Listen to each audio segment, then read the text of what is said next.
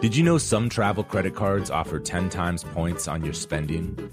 Don't miss out on big rewards for your next trip. NerdWallet lets you compare smart travel credit cards side by side, curated by an expert team of finance nerds. What could future you do with better travel rewards? A free flight? A room upgrade? Don't wait to make smart financial decisions. Compare and find smarter credit cards, savings accounts, and more today at nerdwallet.com. Reminder, credit is subject to lender approval and terms apply. NerdWallet, finance smarter. The most innovative companies are going further with T-Mobile for Business. The PGA of America is helping lower scores and elevate fan experiences with AI coaching tools and 5G connected cameras. AAA is getting more drivers back on the road fast with location telematics. And the Las Vegas Grand Prix is powering race day operations with 5G connectivity, giving fans an experience at the speed they deserve. This is accelerating innovation with T-Mobile for Business. Take your business further at t-mobile.com/now.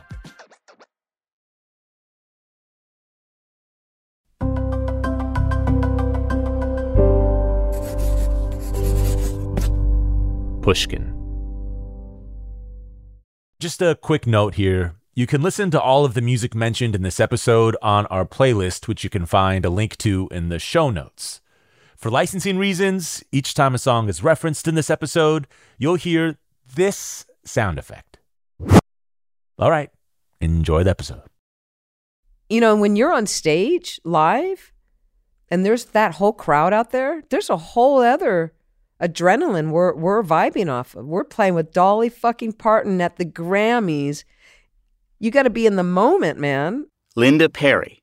If you don't immediately recognize the name, you'll know her songs. That last one was a huge hit in the 1990s for Linda's group Four Non Blondes. She's since become one of the most sought after songwriters and one of the only women considered a go to producer in the business. She's worked with Alicia Keys, Gwen Stefani, Celine Dion, Adele, and she reinvented the careers of Pink and Christina Aguilera. I met Linda in North Hollywood at the first house she ever bought in LA. She's since transformed it into a beautiful recording studio. It's one of the most inviting creative spaces I've ever been in. When we met that day, I thought I'd be talking to someone obsessed with writing and producing hits. I couldn't have been more wrong. The level of songwriting is so low right now. I mean, Do you think it's lower than it's been in the past? it's to me the worst it's ever been because everything when you have Sony ATV and all these companies signing songwriters that have absolutely that never actually wrote a whole entire song by themselves, but they wrote a third of a top line. There's just something not right about that. It turns out Linda Perry, who's responsible for so many hits over the past two decades, isn't interested in manufactured pop, but in creating deep, impactful songs that'll last. I'm Bruce Headlam, and this is Broken Record.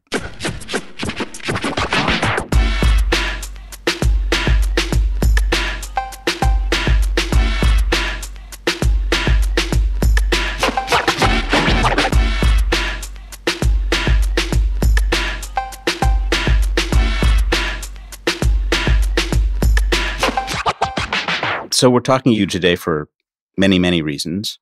One is that you were nominated for Producer of the Year at the Grammys this year. What amazed me was you hadn't been nominated before. Were you surprised when you were nominated? Unfortunately, I expected it because of the conditions of the world. Because it's like, why didn't I get nominated before? Like, why this one? And the fact that the last time that was, and I I could get this wrong, so you can fact check me, but I believe the person who did get the last nomination that was a female was Lauren Christy, but she was part of a team that had two guys in it. So it was The Matrix got the nomination. She happened to be in The Matrix. So it's not that she got it solely, but it was her and two other guys. But the the fact that the Grammys have been was it 63 years? Yeah, something like that. That a woman has never won is a bigger situation to Mhm. me And rare, So- and rarely been nominated. and rarely been nominated. So people should be eligible and represented because they're good, not because of who they are.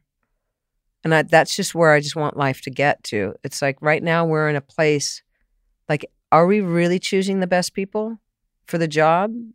Or are we choosing them because we need this race or gender or diversity? And that's where I'm waiting to get out of because it's, I want just people to know that they're just chosen because they're great. I mean, that's at issue, and that's the criticism a lot of forms of affirmative action and all kinds of things.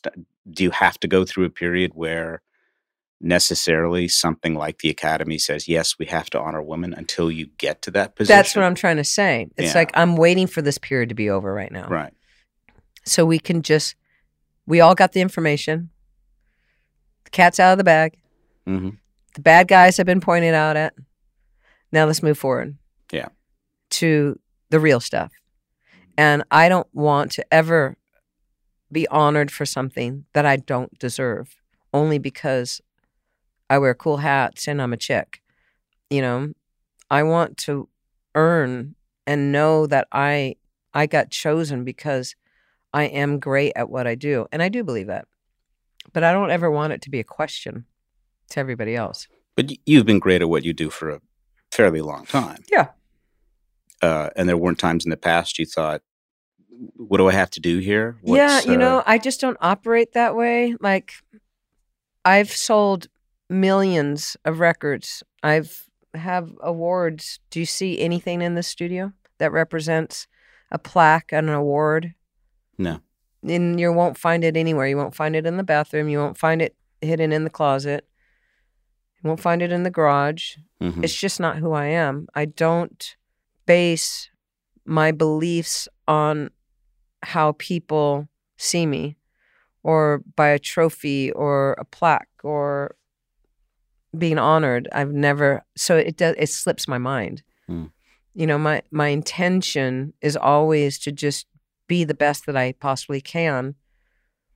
If my intention was ever I want to be I want to win that, then I have a personal problem with myself. Uh, one of the people who walked through the door recently in this beautiful house turned studio uh, was Dolly Parton. Mm-hmm. And you hadn't done country music before, I don't think. Mm-mm. Um, did you have a love of country music or? Um, my ego wanted to take over Nashville about 12 years ago. Nashville was not having it and they threw me out the door. I have an obsession with Nashville. I've always felt that Nashville needed me. And I wanted to go in there and I wanted to find the Patsy Clines. I wanted to find the Willie Nelsons. I wanted to find Roy and Johnny and Loretta. Like, where's that? Mhm. Why isn't that, you know, happening right now? Where's those dark, brooding country stars that told these incredible stories? It's like it all just sounds like let's think of something that sounds like beer bottles and Jack Daniels, you know, or whatever. Mhm. And to me, that's it's like taking the jazz out of jazz. So country music to me, I was brought up and my father loved country music, country music and Frank Sinatra. So it's it's in my I mean, I can write I can write I can go be country if I wanted to. I make a whole country album. It's in me somehow. So that didn't work out. Um, and Okay, okay, tell me how you, you said your ego tried to take over. well, I went to go. I went out there to go work with Faith Hill, and I wrote some really great songs for her. One was like a gospel, and one was a great country song. And she was over the moon. Basically, as soon as I left the studio in the car, her manager called my manager at the time and said, "You know, these songs will never see the light of day. They're not going to go on any Faith Hill record." Like it was crazy. And then I guess people were upset at her for bringing in an outsider. Um, so it was just obviously not a good fit for me. And then, so the fact that when this all full circle came back around, what 10, 12 years later, and I'm getting an opportunity to go work with Dolly Parton, I was like, fuck yes. You know, I told the music supervisor, Buck Damon, I'm like, don't you dare go hire anybody else. I am the right person for this job.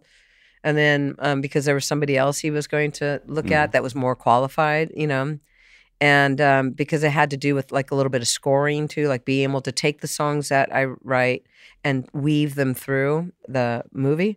So then I was I had this whole brainstorm like, well, they want me to write one song with her and re-record one old song.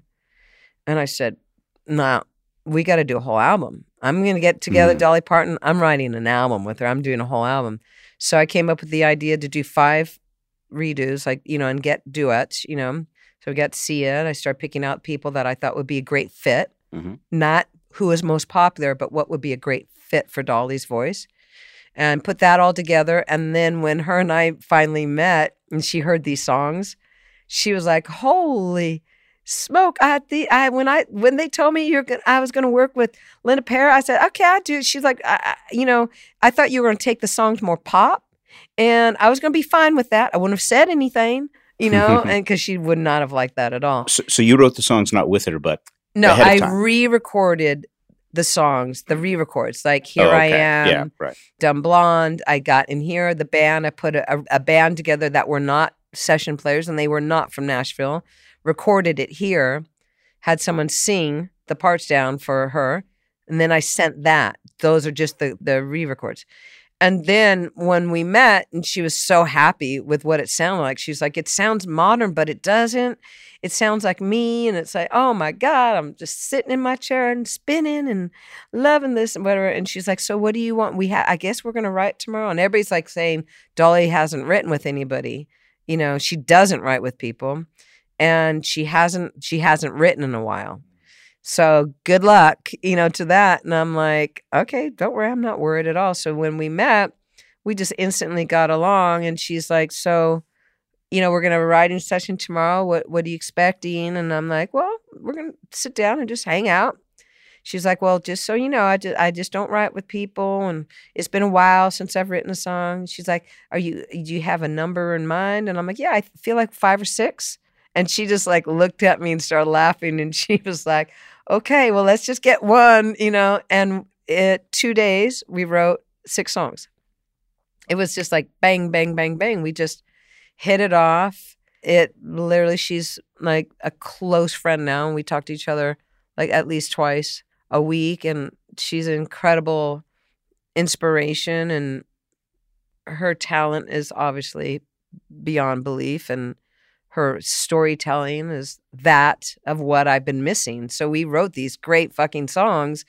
And it doesn't sound modern, but it doesn't sound old, but it sounds like Dolly still.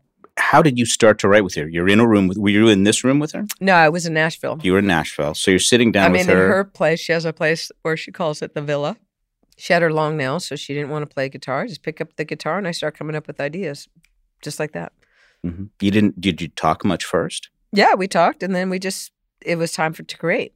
You know, when there's time to create, there's no talking. You just go into create. Really? You just flip a switch and just flip a switch. And it was funny because the Bob that was in there, he was like, "What are you guys doing?" It's like we're just writing songs. And he's like, "That's another good one." And then we did it again. The, so the first day was three songs. Second day was three songs. Then she took it and wrote lyrics on the second night to all of those songs. And then by the third day, she came and we recorded them down with the lyrics. And then I came here with those songs and recorded them. And then she showed up and then we did the vocals. so she then wrote the lyrics in a day to all those songs.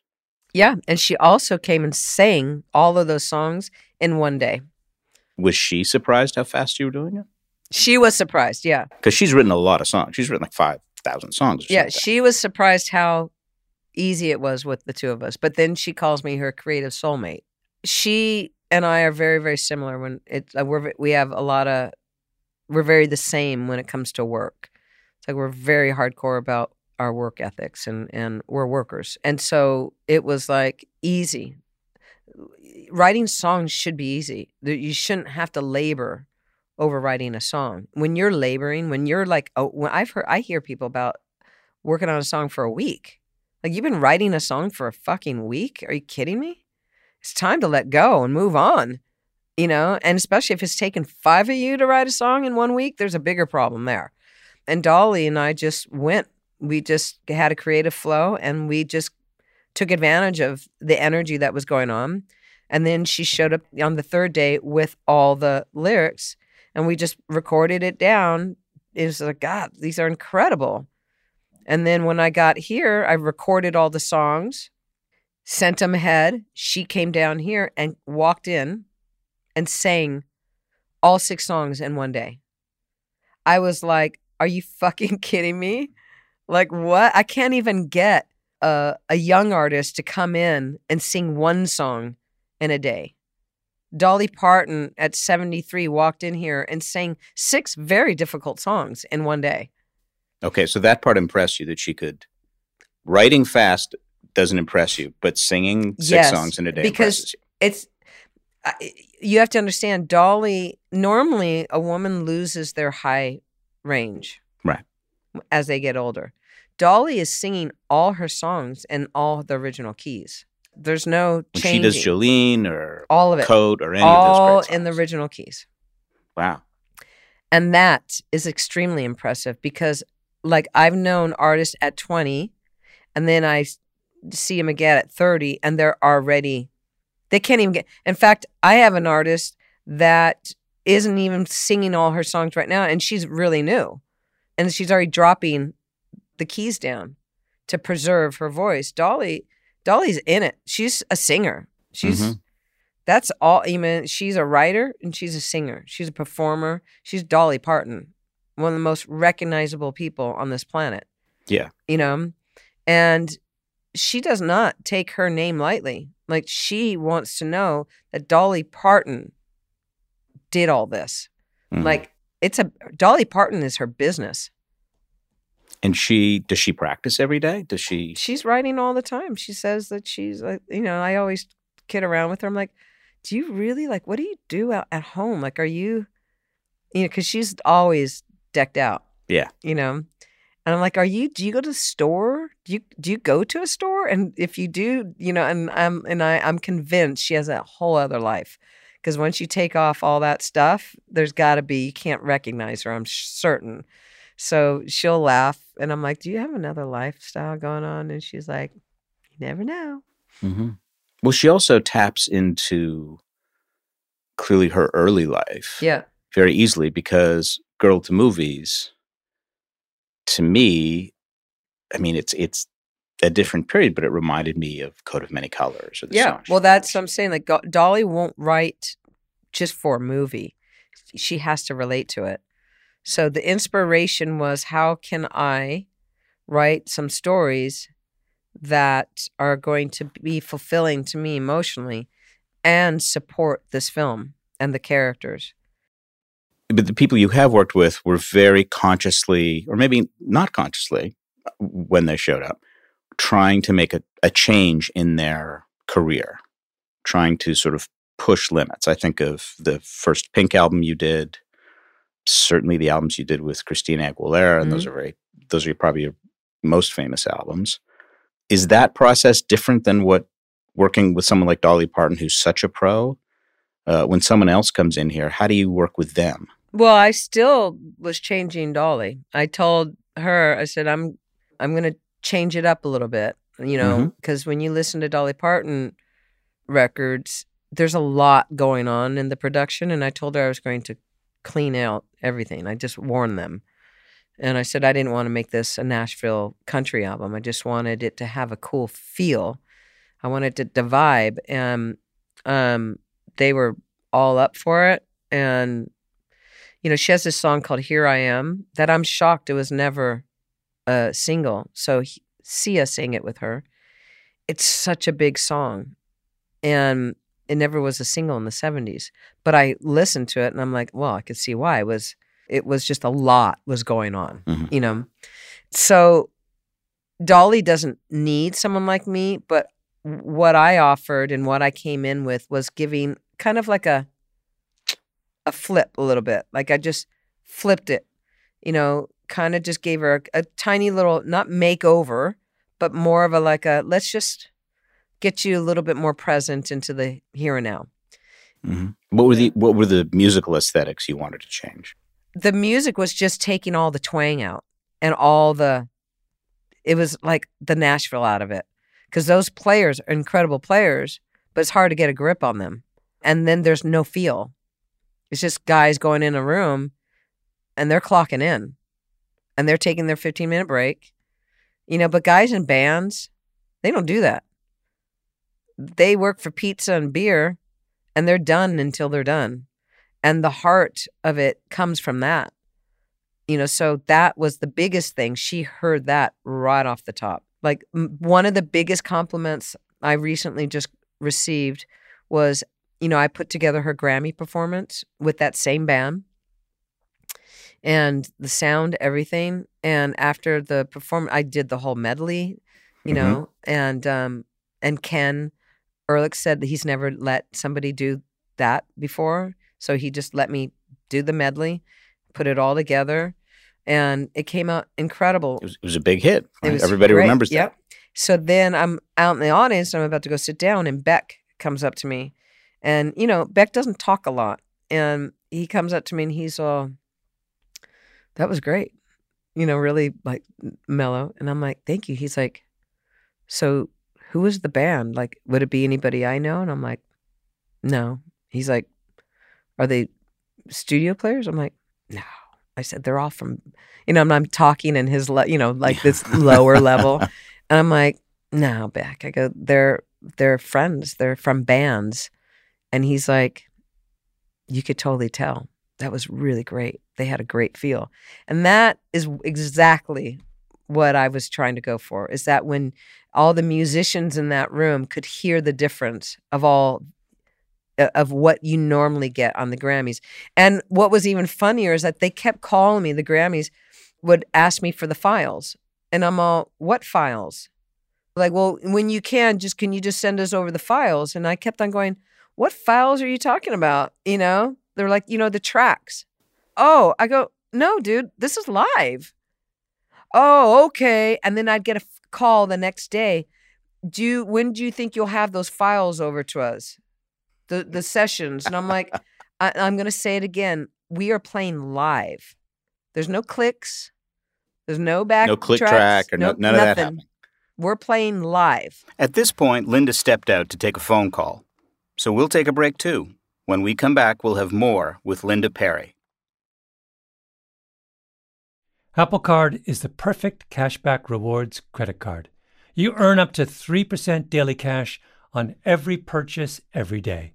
That's 3% on your favorite products at Apple, 2% on all other Apple Card with Apple Pay purchases, and 1% on anything you buy with your titanium Apple Card or virtual card number.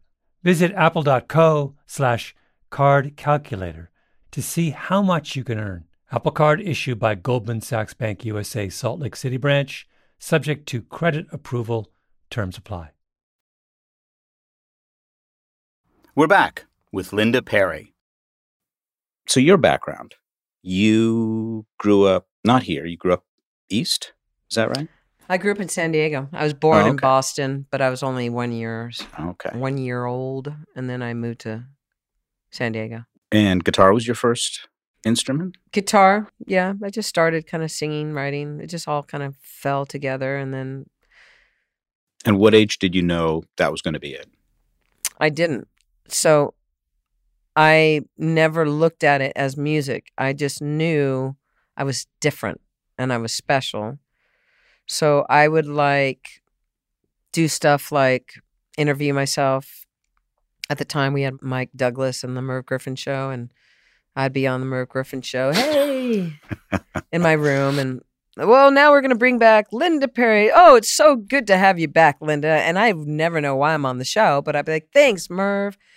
Oh, yeah, it feels good to be here. And everybody, and I see the applause. I see everybody. I'm doing this interview and everything, but there was no clear understanding of what it was I was famous and on the show for. And then everything that I did was modeled after this very confident, whatever it was. By the way, it was, it, it was never clear why anybody was on the Merv Griffin show. Yeah, I you know, remember? right? It was like, and then and then it got to school and i just could not um you know i'm very um i'm not good in school i'm not good with learning something like it's hard for you to teach me something so i got out of school very early like eighth grade but i kept telling myself this was okay because what i'm going to be i don't need school i don't need to know math and social studies and this is going to be of no use for me. Well, what are you going to do, Linda? I don't know, but I know it's not this. okay, I'm going to stop you right there because uh, as beautiful as this room is, there is a there's the studio room over there with all the equipment, and I'll bet you know that equipment backwards and forwards. yeah, I had to buy it and teach myself how to do it. Okay, but that it, it is a room that would scare most engineers at General Dynamics. Yeah. But you're able to to teach yourself even things that complicated. Yeah, well, it's really not that complicated once you understand what the each item does because everything has a category. There's EQs. hmm That's pretty self-explanatory. I mean, you got your lows, you got your mids, you got your highs, and you just turn the knobs until it sounds good. And then you have compression, and compression you get to f- play with because you don't got a certain amount of knobs on that one, and so you just turn it. There's thresholds, there's attacks, there's all this stuff, and you figure it out. Like you know, oh, oh, that's what that does. It was like I did this album, Non Blondes album, which I just can't bear listening to it. It's ridiculously bad to me. The sound, we we are good. You know, the band was a good band, And you still like the songs on it. kind of some Hmm. of them, but the song, the sound of the record is like atrocious to me. You know, "What's Up" was the only song I re- I recorded. I did that one. So you recorded that one. I recorded "What's Up." Okay, so it wasn't the it was wasn't not the David Tickle. okay. I recorded that because David Tickle's version was terrible. So you and that the- re-record. I re-recorded it. So when I would ask him questions about why does this sound like this or whatever, I would be met with, "Can't you just be the singer, and let me just be the producer and be happy with that?" And then when I'd go to the label to tell them how unhappy I was with what was going on, I would be met with the exact same thing. Can't you just be happy knowing that you're, you know, being involved and your voice is being heard and he's going to change some things? I'm like, no, that's my point. He's not. He's telling me to be a singer. And if I'm just a singer, well, then there's a bigger problem here because I'm not. I'm the main songwriter. I am the singer, but more importantly, I'm the, you know, fronting this band and I have a bigger vision than what's happening here. So, anyways, So how how did you do that? I mean, nobody wanted you to re-record the song. No, I I was miserable with this version because it had a solo in it. He had me change lyrics. There was a marching drum, all this craziness. And so we were pretty much done. We had one reel of tape left, and we said, "Can we have that?" And so we took the reel of tape, and I called the plant in Sausalito. It's like we don't have any money. The label's not going to give us any more money, but we have to re-record a song, and we have one reel of tape. Can we come in? And they're like, of course. And so I think our manager worked out some kind of really great little spec deal, whatever, I don't know, but barely anything. They were so supportive of us. Went in there with their house engineer, and I sat with him and just started dialing in sounds. I don't, Had you ever been behind a cons- No. console before? no, not at all. But I watched everything. So I just started dialing in sounds with him, learning from him. Hey, I'm not liking the way this kick drum sounds. I'm going to go move it, move the microphone around. you happy with that? That sounds great. Guitar tones, vocal tone, great. We get our take. We mix it that night because we're mastering this the next day. So we mix it that night. We're there all night long, and we barely made that version onto the record. And then when I was telling my manager, I feel like I should get producer on this. My own manager was like, I don't think that's going to happen. You know, they already have the deal. And then I asked Tom Whalley, I'm like, I, I feel like I should get producer on this. And he, can't you be happy that you were part of it? It's your band. You got it. You saved the day. Like, but why can't I get production? I produced this. David didn't. David's production has a solo and a dumb marching drum, and and it this song wouldn't have been a hit if it was for David. You know. Anyway, so that was my first experience, and then from then on out, it was I just constantly asked questions and. I started buying gear as soon as we started making money. I worked with Bill Bottrell on a solo album, and he taught me everything. He taught. He said all the right things to me. Turn the knobs until it sounds good to your ears. There's nothing right or wrong. And this is what this does. This blah blah. And so I just started buying equipment, and then a bunch of it just sat in my warehouse in San Francisco. And I would look at it and and just started kind of piecing it together and it took me months to figure out how to put it all together i mean i'm talking about 24 channel board talking about neve pre's compressors the machine Mhm. all of it and i just kept going at it every single day until i fully understood and then i got it all in and then i had to call this one guy just to hardwire some things for me Mhm. that I was like, oh, okay, I get it. I can't make this work. It has to be hard hardwired into the the board. So like, can you come do this for me? I don't know anything about that. You know. So was, anyways, was it scary getting up every day and looking at this stuff, or No. you just thought that if you kept at it, no, it would work? nothing's impossible. Well, I didn't say it was impossible. I asked if it was scary. No, they're scared. Scary.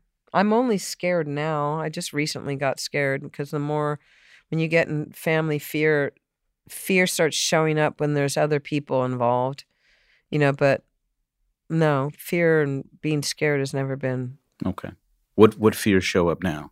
Well, when you have a family, you're feared of fear of like, oh, I don't want anything to happen to my family. I got to Oh, take care of them. You know, being a good mom and But in terms of your wife. in terms of your career, you didn't have that. no, So when you did your, I think your first solo album was in flight. Was Yeah. that right? yes, Was that the way you wanted it? Did that turn out? I love that album. That album to me is honestly, it's perfection. I love that album. It sounds like everything that was in my head. You know, I sat down and with the bottle of wine and my cigarettes and just sat at a chair just like this and basically sang like this. It's very Nope. ambitious. A lot of different kinds of arrangements. Yeah. Well, that's what was in my, that's the album I wanted to make, but Four Non Blondes and the label didn't want that album. hmm And I just said, well, I'm going to go. You guys can have that album. There was a second album that we recorded, and it was filled with probably pop songs, but I didn't like it. Hmm I couldn't go, I couldn't support it. Did you did you start writing for other people and then start producing, or producing then writing? I'm not It sure. came together because then I was so bummed out when In Flight, the label just basically shelved that record. I was very disappointed. So I just said, okay, I'll go find another way into this little party. I was so fixated with vintage. Everything I did was, you know, on vintage gear, and mm-hmm. I was kind of a snob. So I moved to LA, left San Francisco. I'm like, all right, I'm out of here. Came here, moved into this house, and turned, there's a room in there, and I turned that into my studio. And I called a friend and I said, what's all that stuff on the radio right now? Like, what are the, what's that sound that I'm hearing? And then he said, oh, it's a Triton keyboard, MPCs. Um, people are recording to D88s now, and um, and Roland expansion cards or programs. I'm like, all right. So I went and bought all that, set it up, moved all my vintage gear out of the way. You know, left up pre's and stuff, plugged in all this shit, and now I just know everything. Now I know what I'm doing. I know how everything gets connected, and so I'm like, all right, let's see what this shit does. Okay, blah blah. I get on the MPC, I create a beat. And then I create some other stuff and oh, here's what are these weird little horns. Okay, horns. Just kind of finding out what all this stuff does. eh, this needs a wah wah. Let me, I grab my guitar, like, let me add this, blah, blah, blah. I grab a bullet microphone and I'm just like, um, I'm to think of every cliche I can think of. I'm coming up, so you better get this party started. Get this party started on a Saturday night. You know, and I just start singing this crazy song. And I mean, it happened so quick, but it was just me dicking around trying to understand what this equipment did. And then a week later, who calls me? This girl, Pink. She's like, left this crazy message, and I call her back. I'm like, I don't think you have the right Linda Perry.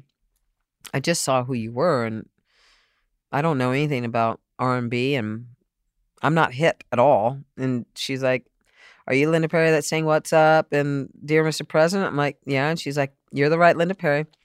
So we meet. And did you know her stuff at all? No. Well, from MTV, I saw it and I see Bling Bling Ching Ching come on. And that's why I told her, I don't, mm, it's not my world. So I meet her. We instantly connect. She seems like a little mini version of myself, you know, and I play her, get the party started. I'm like, oddly, I just wrote this crazy song and I play it to her, and she's like, great. And then she plays it to LA Reid, and they're like, we got our first single. Those were the productions. Mm-hmm. So writing and producing came hand in hand. And then it, that's what started off. Mm-hmm. But My- you said you were just, it, it was a song just of cliches. Do you like the song? I love it. Okay.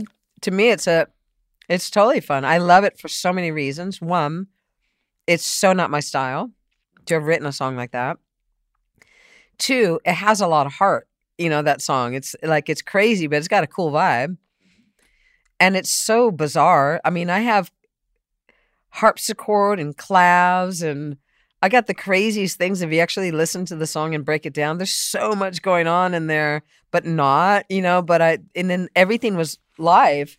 Again nothing was cut and paste it was like i just played everything on the fly.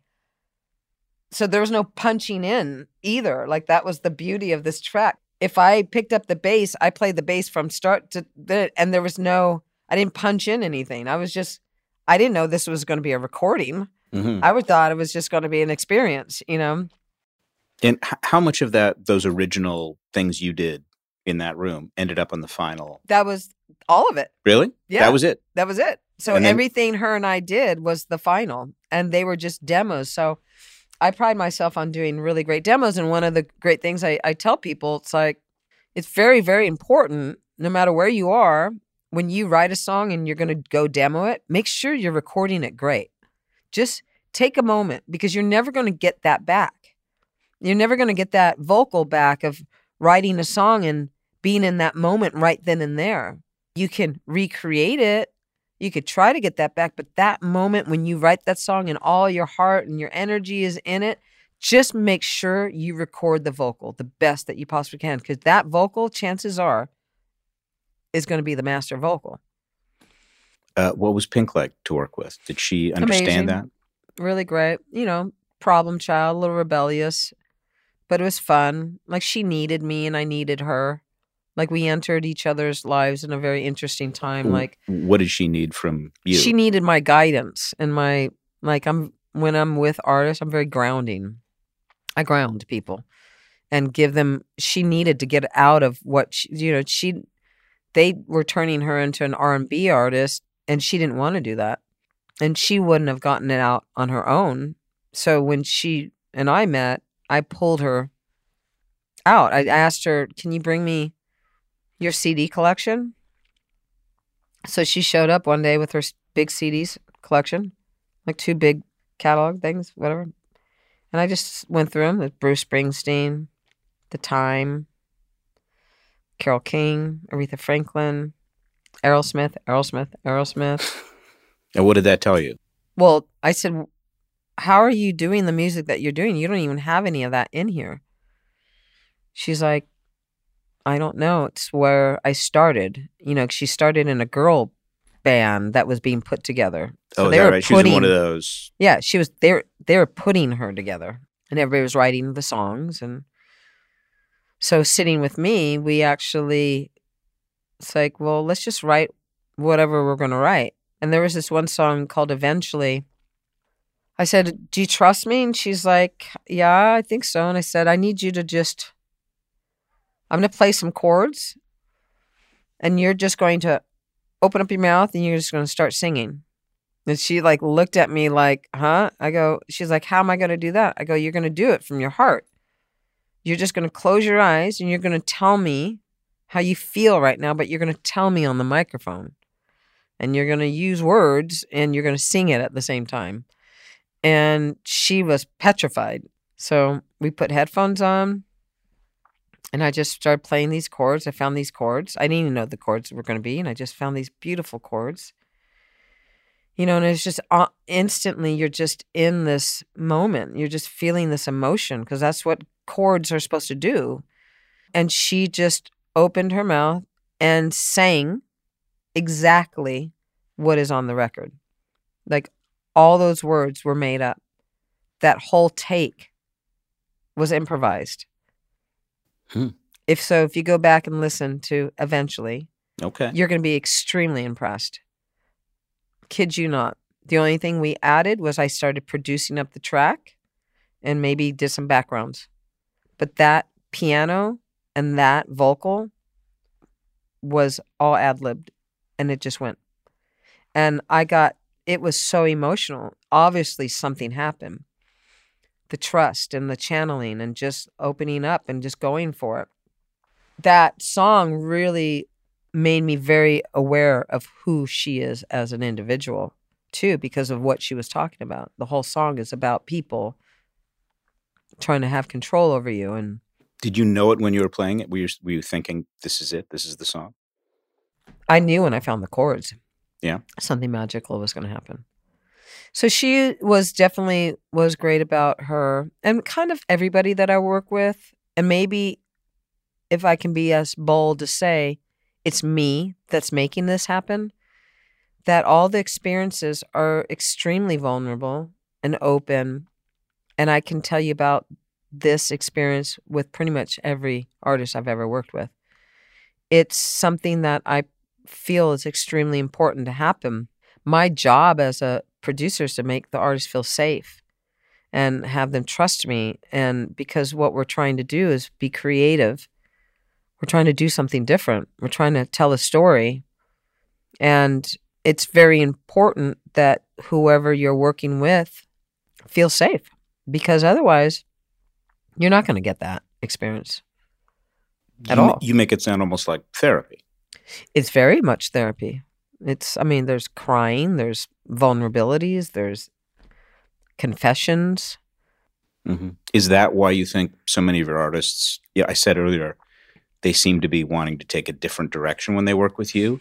Yeah. Is it they don't want to? Is, is that part of, is that the result of the way you work, do you think? I choose who I work with. They don't choose me, but I choose because I have to understand that something, something, I'm going to get something out of this. And it, it's not hits. I'm not looking for that. I prefer album tracks. I prefer albums. I don't like doing a song for somebody. It, it, I don't find any satisfaction in that whatsoever. I have to know that I'm going to be able to have this experience with somebody and it's going to be real and it's not going to be like, hey, can you write me Get the Party Started or Beautiful or whatever. Their thoughts are, I don't work with people like that. I want to look back at my career and be really proud of it. When we come back, Linda talks about Christina Aguilera and how she gave her the song Beautiful. As listeners to this show, you probably consider yourself pretty smart. But how smart is your wallet? When you're looking to upgrade your wallet, it's time to turn to NerdWallet. Their expert team of nerds has the financial smarts to help you find the right financial products for you. Before NerdWallet, you might have paid for vacations with whatever was in your wallet, but you could have been missing out on miles you didn't even know you were leaving on the table. Now you can get a new card with more miles and more upgrades. What could future you do with more travel rewards? A hotel upgrade? Lounge access? Wherever you go next, make it happen with a smarter travel card. Don't wait to make smart financial decisions. Compare and find smarter credit cards, savings accounts, and more today at nerdwallet.com. Nerdwallet, finance smarter. As with all cards, credit is subject to lender approval and terms apply. We're back with more Linda Perry. You mentioned Beautiful. Can you tell me a bit about that song? Because that really is, you've written a lot of terrific songs. That is one of the great songs of all time. It's great because it's just an honest statement. Like I feel like that song really was the starting of all everybody getting vulnerable and, and making an honest statement. Especially having someone like Christina Aguilera sing it. When did, you did you write it for her? No. I wrote the song for me. And um, she just happened to be, when I had finished writing it, she was who came in through the doors. Never was intended for anybody. And um, she asked me to sing it or play something when she came here. My studio was here. It's full circle for me. I'm talking like 15 years ago, Hmm. Whatever it was. She, you know, I had my piano and she said, I'm nervous. And I wouldn't allow her posse to come in or management. So hmm. that's a thing that I have. I don't, I don't, I don't need your friends to hang out and distract. And I don't need managers or labels to come in here and act like they know what they're doing. So all that stuff is is not allowed in here. So she came in and was nervous and she didn't have her group of people and she's like, Can I love your voice? Do you think you could play something to break the ice? And I'm like, All right, sure. So I just happened Beautiful was the new fresh song. And I played that to her and she just instantly was like, Can you record that? I want it want it for my album. And I was in shock. I'm like, It's not a song for you. I don't feel beautiful. You are beautiful. So I was like, let me hear you sing it. So I had her come back like three days later. And Again, by herself, not by with herself. her. Well, no, this time she asked if a friend, her friend could come. And I'm like, all right, no problem. Your friend could come because he was driving her. I was like, okay, no problem. So we go in that room and I had laid down the piano. I had given her the lyrics. She, she had, I sent, I sent her a demo to practice before she came. So I pushed record and literally, no kidding, she, you know, don't look at me, you know. And as soon as I heard that, she's like telling her friend, don't look at me. Like that's where that came from. Oh, he was in the room. Yeah, he was in the room and she said, Don't look at me. And I knew as soon as I heard that the song was hers. It showed, it just expressed so much vulnerability. And I was like, Oh, she's insecure, just like me. You know, she doesn't think she's beautiful. Like an, a beautiful person doesn't say something like that because the vulnerability in her voice. So I knew right then I was going to keep that. That's the starting of the song. And that she was definitely the right person for it. And that take is 80% the take. And I just went back and punched in some flubs that she did. hmm She's such an acrobat with her voice. Did she want to keep going back at it to make it? Oh, yeah. She begged me for seven months to re record the vocals. And I said no. And she's like, but I know it better. I'm like, exactly. That's what the problem is. So, right before we finalized, went into mix, she's again begging. We're at Conway Studios now. And she's like, please let me just re sing the vocal. I'm so unhappy with it. It's, and I said, okay, I'll tell you what, I'll give you a shot. So, literally, you hear the beautiful, simple, you know, quartet. Mind you, it's a quartet. 16 tracks on that song. 16 Wow. tracks. That's all that was used on that song. So you hear this quartet, and then she comes in with Every day, life is wonderful. And then I just pushed stop. She's all, what? I'm like, you're already ruining the fucking song. you know, and she like, you're right. And then that was it. She, Really? She got it. She's like, I'm never going to beat that vocal. I'm like, you know, you're not. Wow. And so finally, you know, I, I won. I mean, it's a classic. It will forever be a classic song for her. It's, it's her most. I mean, it it's the her top song. Yeah. and it introduced a vulnerable Christina. It introduced, like, oh, maybe she isn't just what we think she is. Maybe she just isn't orange tan and, you know, a vocal acrobatic. Like it, it brought an emotion, a relatability. All of a sudden, she is relatable. Yeah. She was, she was a prodigy, and prodigies often have trouble communicating. So that Emotion. song single handedly changed the way everybody looked at her. Do you think, as a producer and a songwriter, you relate better to female artists, or do you think that it, that just is simply who you've worked with? I'm where I'm at because it's by design again. The universe is is putting me in this position because obviously women need me in in this role because there are none. I get a lot of times women being so relieved to be working with a woman because they've never done that before on the songwriting and production side. But I'm also tough. So I can not fall into the we're not going to be BFFs and talk about shopping.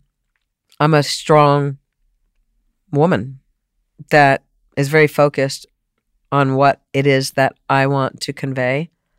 And I'm quick at picking up people's energy and, and what's going on with them.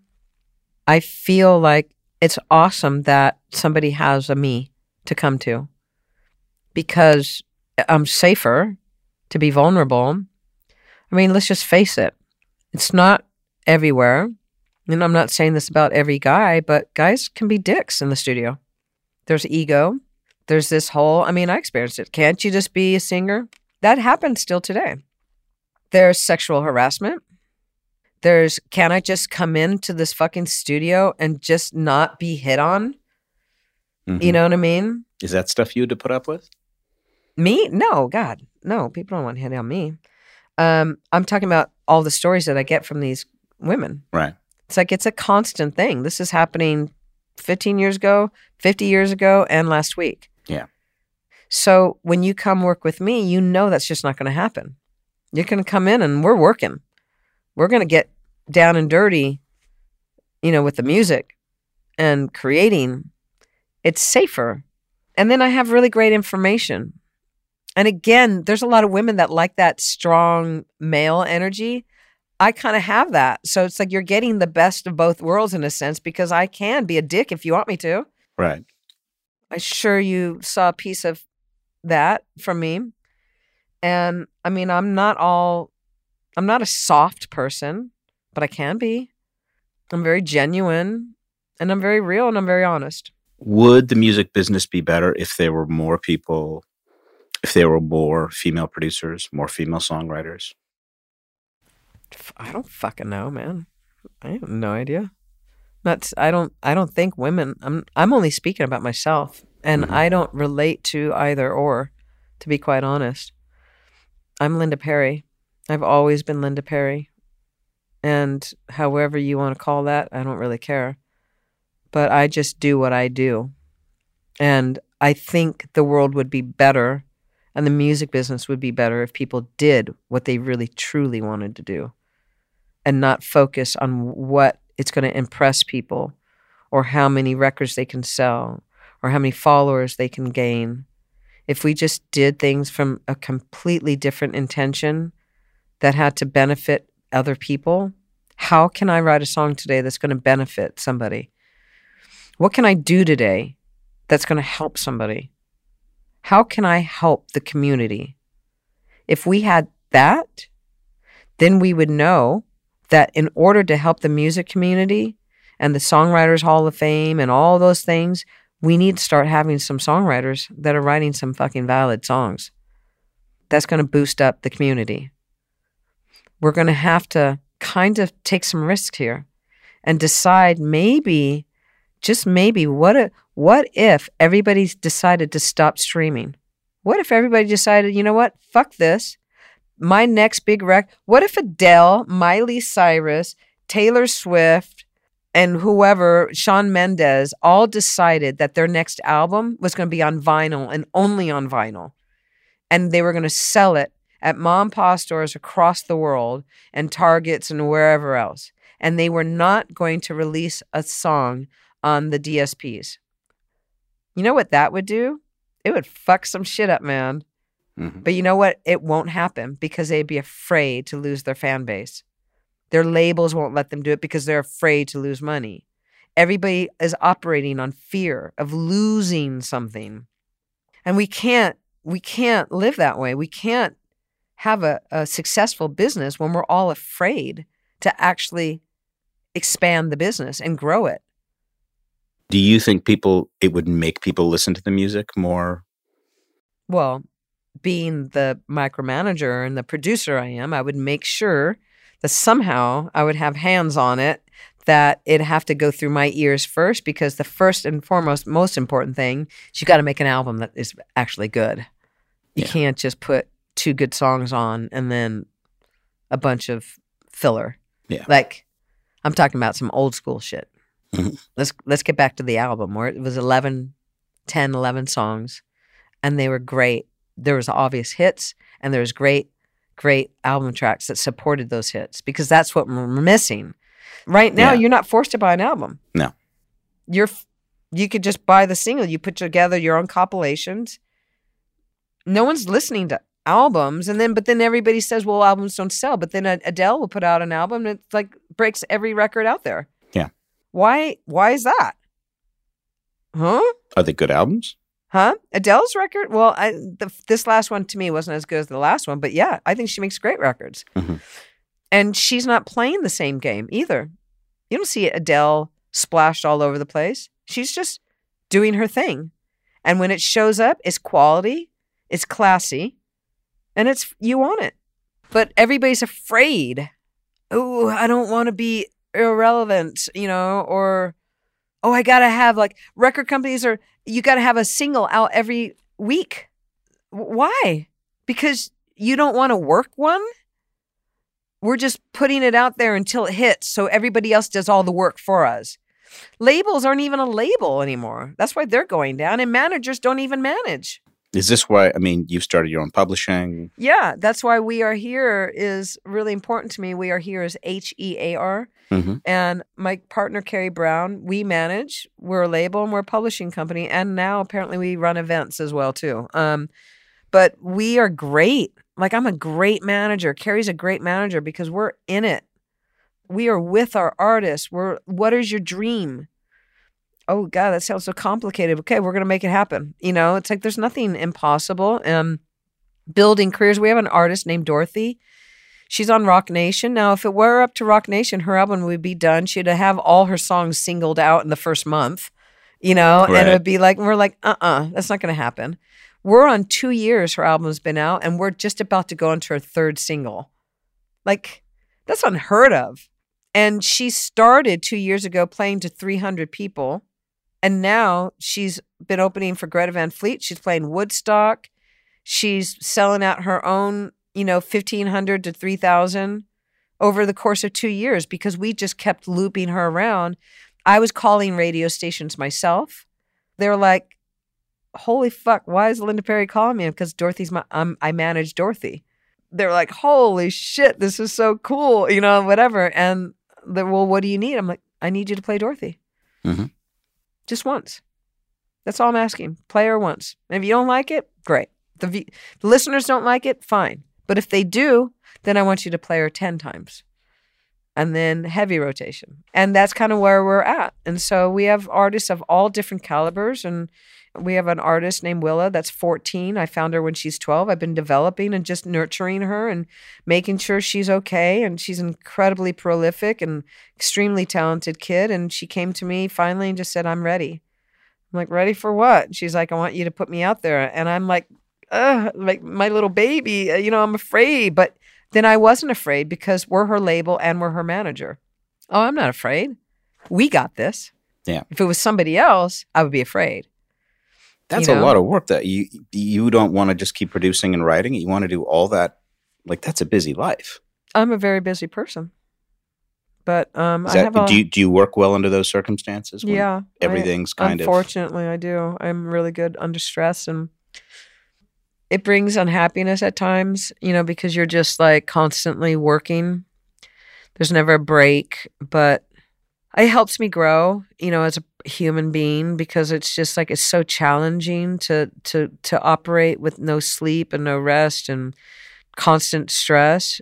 You really are challenged with who you are as a person and how you are to other people and i have a very short temper but i'm great. I, I really do think i'm a really good human being.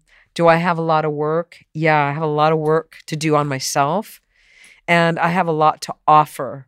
You him her everyone because i'm vulnerable and i'm honest and i'm not afraid to look bad. I'm not afraid to look good. I'm not i'm not afraid to be ugly or pretty and I feel like I'm really happy with how I'm turning out as a human.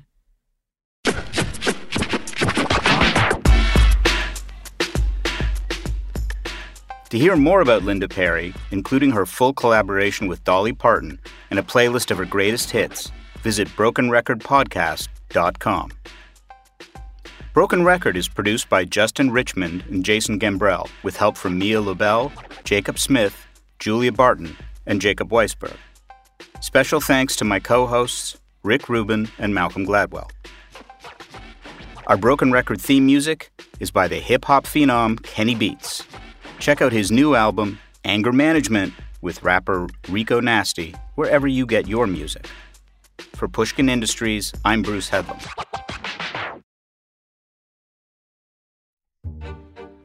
Every week at Broken Record, we meet with legends of the industry to uncover the meaning behind the music, the strategy and history that separate the good from the truly great. That's what Marc Chaikin does, but for the U.S. stock market. Marc is a creative legend in his own right. He worked on Wall Street for 50 years, invented three new indices for the NASDAQ, and has predicted some of the biggest market shifts of the past decade, including the recent mania in AI stocks. Now, Marc says we're seeing a similar shakeup in the financial markets. He's calling this a new dawn for the U.S. stock market and predicts dozens of specific stocks will soar in the next 90 days. You can watch Marc's presentation for free at marketmessage2024.com right now. Again, the link to watch is marketmessage2024.com. That's marketmessage2024.com.